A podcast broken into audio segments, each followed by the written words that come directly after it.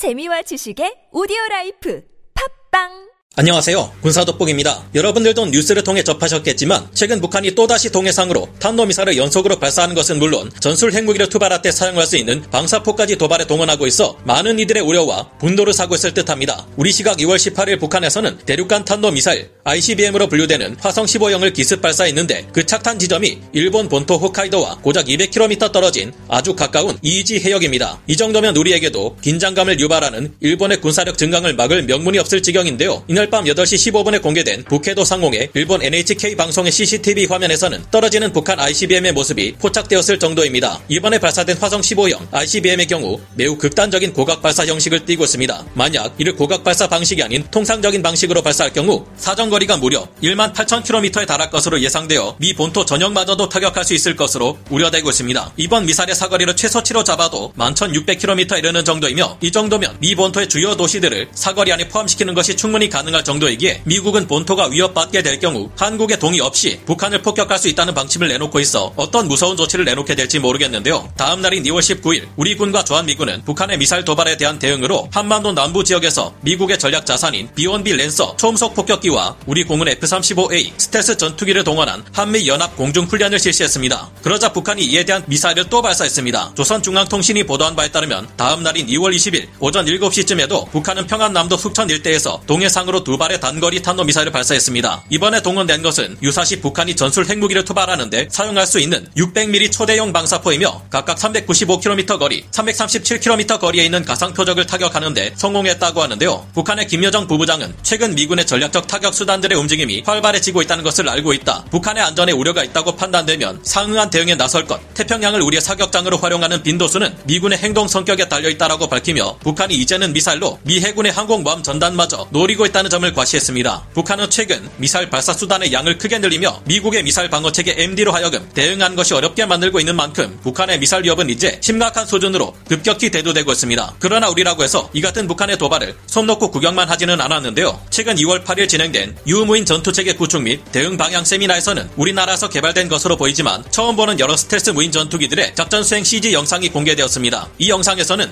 다양한 유형의 무인 전투기들이 편대를 이뤄 각자 다양한 역할을 수행하며 북한의 전투기들을 손쉽게 요격하는 모습을 보여주고 있는데요. 그러나 이 무인 전투기 편대들이나 이들과 함께 유인 전투기가 작전을 수행하는 경우 현재 우리에게 가장 큰 위협이 되고 있는 북한의 탄도미사일을 무력화할 수 있는 매우 효과적인 대응이 가능할 것으로 기대되고 있습니다. 현재 북한의 미사일 발사는 우리 군으로서도 매우 막기 어려운 것으로 분석되고 있는데 유무인 전투체계가 그것을 무력화할 수 있는 이유는 무엇일까요? 전문가는 아니지만 해당 분야의 정보를 조사 정리했습니다. 본의 아니게 틀린 부분이 있을 수 있다는 점 양해해 주시면 감사하겠습니다. 북한의 미그 이십구 전투기 두 대가 무장을 장착한 채 우리 영공 으로 침투하자 우리 군에서는 엑스 큐 오십팔 에이 발키리를 닮은 무인 전투기들 여럿이 출격합니다. 하나의 스트라이크 패키지를 구성하고 있는 이들 무인 전투기들은 모두가 스텔스 형상 설계가 적용되어 있다는 것을 쉽게 알아챌 수 있는데요. 중앙에 이들을 지휘하는 가오리 모양의 무인 전투기가 자리 잡고 있는데 이 무인 전투기의 경우 적이 카운터 스텔스 레이더를 갖추고 있다 해도 탐지할 수 없도록 비 투 폭격기나 비 이십일 폭격기처럼 완전한 전익기 형상을 취하고 있습니다. 맨 선두에 있는 무인 전투기는 레이더를 장착해 가장 먼저 적의 위협을 탐지해 전술 데이터 링크를 통해 다른 아군기들의 표적 에 대한 정보를 전해주는데요. 그 바로 뒤에는 전자전을 위해 개발된 무인 전투기가 뒤따르고 있고 양옆에는 주타격을 수행할 무인 전투기들이 내부 무장창에 무장을 장착한 채 뒤따르고 있습니다. 지휘를 맡는 가오리 형태의 무인 전투기 뒤에는 이를 호위하는 에스코트 무인 전투기 두 대가 뒤따르고 있는데요. 이내 앞서가던 무인 전투기 편대가 속도를 내 먼저 진출하고 레이더를 탑재한 무인 전투기가 북한 미그 이십구 전투기 두 대의 접근을 알아챕니다. 이를 뒤따르던 두 대의 무인 전투기들이 내부 무장창을 열고 각각 한 발씩의 중거리 공대공 미사일을 발사하는데요. 북한의 미그 이십구 전투기 한 대 가 격추당하지만 나머지 한 대는 해피 기동을 통해 미사를 피합니다. 완벽한 진영을 이루며 이를 쫓는 아군의 무인 전투기 편대 중 지휘기에서 처음으로 내부 무장창을 열고 장거리 공대공 미사일을 발사합니다. 이미 앞서 날아온 미사일을 피하느라 속도가 줄어들고 에너지가 소모된 북한의 미그 이십구 전투기는 뒤이어 날아온 공대공 미사일의 추격을 따돌리지 못하고 끝내 격추당하고 맙니다. 이 영상은 이월 팔일 한국국방안보포럼 코데프와 국방기술품질원 국회 국방위원회 소속 신원식 의원 등이 주관한 유무인 전투체계 구축 및 대응 방향 세미나에서 처음 공개된 보도된 대한항공의 씨지 영상입니다. 이 영상에서 모습을 보인 무인 전투기들은 모두 실제로 개발 중인 것들로 지휘계의 역할을 맡은 가오리형 전투기는 다목적 스텔스 무인 전투기로 불리며 얼마 전 이미 사진을 통해 실제 모습이 공개되기도 했습니다. 많은 부분에서 미국이 개발했던 엑스 사십칠 비 항모용 함재 무인 전투기를 쏙 빼닮아 있는데요. 이 기체를 개발하기 위해 우리나라에서는 이천십오년에서 이천이십일년까지 가오리 엑스 투 사업을 통해 십오 미터급 대형 시험기와 육 미터급의 성능 검증 시제기가 만들어져 실제 비행 시험을 진행해 온 것으로 알려졌습니다. 지난 이천이십년 팔월 국방과학연구소는 창설 오십주년을 맞아 스텔스 무인기를 개발 중이며 현재 약 칠십 퍼센트 기술 수준에 도달했다는 긍정적인 소식을 전하기도 했습니다. 무난하게 이 다목적 스텔스 무인 전투기의 개발이 완료될 경우 이천삼십년대 초반이면 개발이 완료되어 중반 이후 양산에 들어갈 예정인데요. V자 형태의 수직꼬리 날개를 갖추고 있는 영상 속의 또 다른 무인 전투기들은 유무인 복합 운용체계 개념에 따라 케이에프 이십일 보라매 전투기 등을 호위할 스텔스 무인 편대기인 것으로 지난해 팔월 개발이 본격화되었다고 하는데요. 대한항공이 우선 협상 대상자로 선정되어 개발 중인 이 저피탄 무인 편대기는 이천이십일년 십일월부터 기술 개발에 착수해 기본 설계를 마친 상태이며 대한항공과 국방과학연구소가 함께 상세 설계를 진행하게 된다고 합니다. 미 공군과 미국의 방위산업체인 크라토스 디펜스 앤 시큐리티 솔루션즈사가 개발 중인 스텔스 무인 공격기 엑스 큐 오십팔 에이 발키리를 많이 닮아있는데요. 최강의 스텔스 전투기 에프 이십이와 경쟁해 스텔스 성능만큼은 더 높은 것으로 평가되었던 와이에프 이십삼 블랙위도우 투처럼 V자형 수직 미익을 갖추고 있어 스텔스 성능을 갖추면서도 기동성을 어느 정도 발휘할 수 있게끔 설계되어 있습니다. 가오리형의 다목적 스텔스 무인 전투기는 케이에프 이십일 유인 전투기를 엄호하는 역할을 수행하기는 어렵지만 수직 미익을 갖춘 이 스텔스 무인 편대기들은 어느 정도 급격한 전술 기동이 가능할 것으로 예상되는 만큼 케이에프 이십일 유인 전투기를 엄호하는 것도 가능할 것으로 보입니다. 수직 미익이 있는 만큼 브이에이치에프 밴드 레이더나 유에이치에프 밴드 레이더에 탐지되는 것을 완전히 피하기는 어렵겠지만 이들의 접근을 적군이 미리 알고 대비하지 않는 이상 대응하기 어려울 것으로 보이는데요. 영상 속에서처럼 이 스텔스 무인 편대기들은 다목적 무인 전투기와 작전을 수행할 수도 있습니다. 하지만 우리가 자체 개발한 케이에프 이십일 보라매 유인 전투기 한 대당 세네 대의 스텔스 무인 편대기가 함께 작전을 수행하며 감시 정찰, 전자전, 정밀 타격 수행 등의 독자적인 자율 임무를 수행할 수 있는 것으로 알려져 있습니다. 이렇게 될 경우 케이에프 이십일 보라매 전투기는 마치 항공모함의 모선처럼 안전하게 후방에서 여러 임무를 동시에 수행할 수 있게 되며 사 점 오 세대 전투기임에도 불구하고 적의 레이더 탐지 영역 밖에서 마치 스텔스 전투기처럼 작전을 수행하는 것이 가능해지는데요. 군사 전문가들은 이 같은 스텔스 무인 전투기들이 본격적으로 개발될 경우 유사시 우리나라와 일본, 미국까지 위협하는 북한의 탄도미사일 이동식 발사대를 조기에 발견해 정밀 타격하는 가장 효과적인 수단 중 하나가 될 것이라 기대하고 있습니다. 이들은 북한의 촘촘한 방공망을 뚫고 침투해 목표 지역 인근의 상공에서 오랜 시간 채공하며 감시 정찰을 수행하며 대기하다가 북한의 탄도미사일 발사 정황과 같은 구체적인 위협이 닥칠 경우 그 즉시 공격을 수행할 수 있을 것으로 여겨집니다. 무장이 없을 경우 다른 많은 군사용 무인기들이 그렇듯 직접 표적을 향해 날아가 부딪혀 폭발함으로써 어떻게든 임무를 완수할 수 있을 것으로 짐작되는데요. 이들 무인 전투기들은 유인 전투기보다 가격이 저렴하면서도 대량 생산이 가능한 가성비 높은 전투 플랫폼이기에 손실될 가능성이 높은 위험한 임무에도 부담없이 투입될 수 있을 것으로 기대되고 있습니다. 북한은 최근 미사일을 발사한 것 외에도 창건 칠십오주년을 맞은 열병식에서 화성 십칠형 아이씨비엠 열두기를 선보였고 이 외에도 다섯개의 아이씨비엠을 추가로 선보이는 등 위협을 더욱 고도화하고 있습니다. 그런 만큼 우리 또한 스텔스 유무인 복합 전투 체계를 하루빨리 구축시켜 이에 대응할 수 있도록 해야겠는데요. 긍정적이게도 최근 케이에프 이십일의 복자형 전투기가 처음으로 비행시험에 성공한 것은 물론 앞선 비행시험에서는 단자형 케이에프 이십일 전투기가 초음속 비행에 성공해 케이에프 이십일이 전투 시 뛰어난 회피기동과 전술기동이 가능하다는 것을 증명했는데요. 일부 전문가들의 경우 아직은 섣부른 판단일 수도 있지만 잘하면 케이에프 이십일에서 애프터버너를 연소하지 않고도 초음속으로 날개하는 슈퍼크루징이 가능할 것이라는 조심스러운 예상까지도 등장하고 있습니다.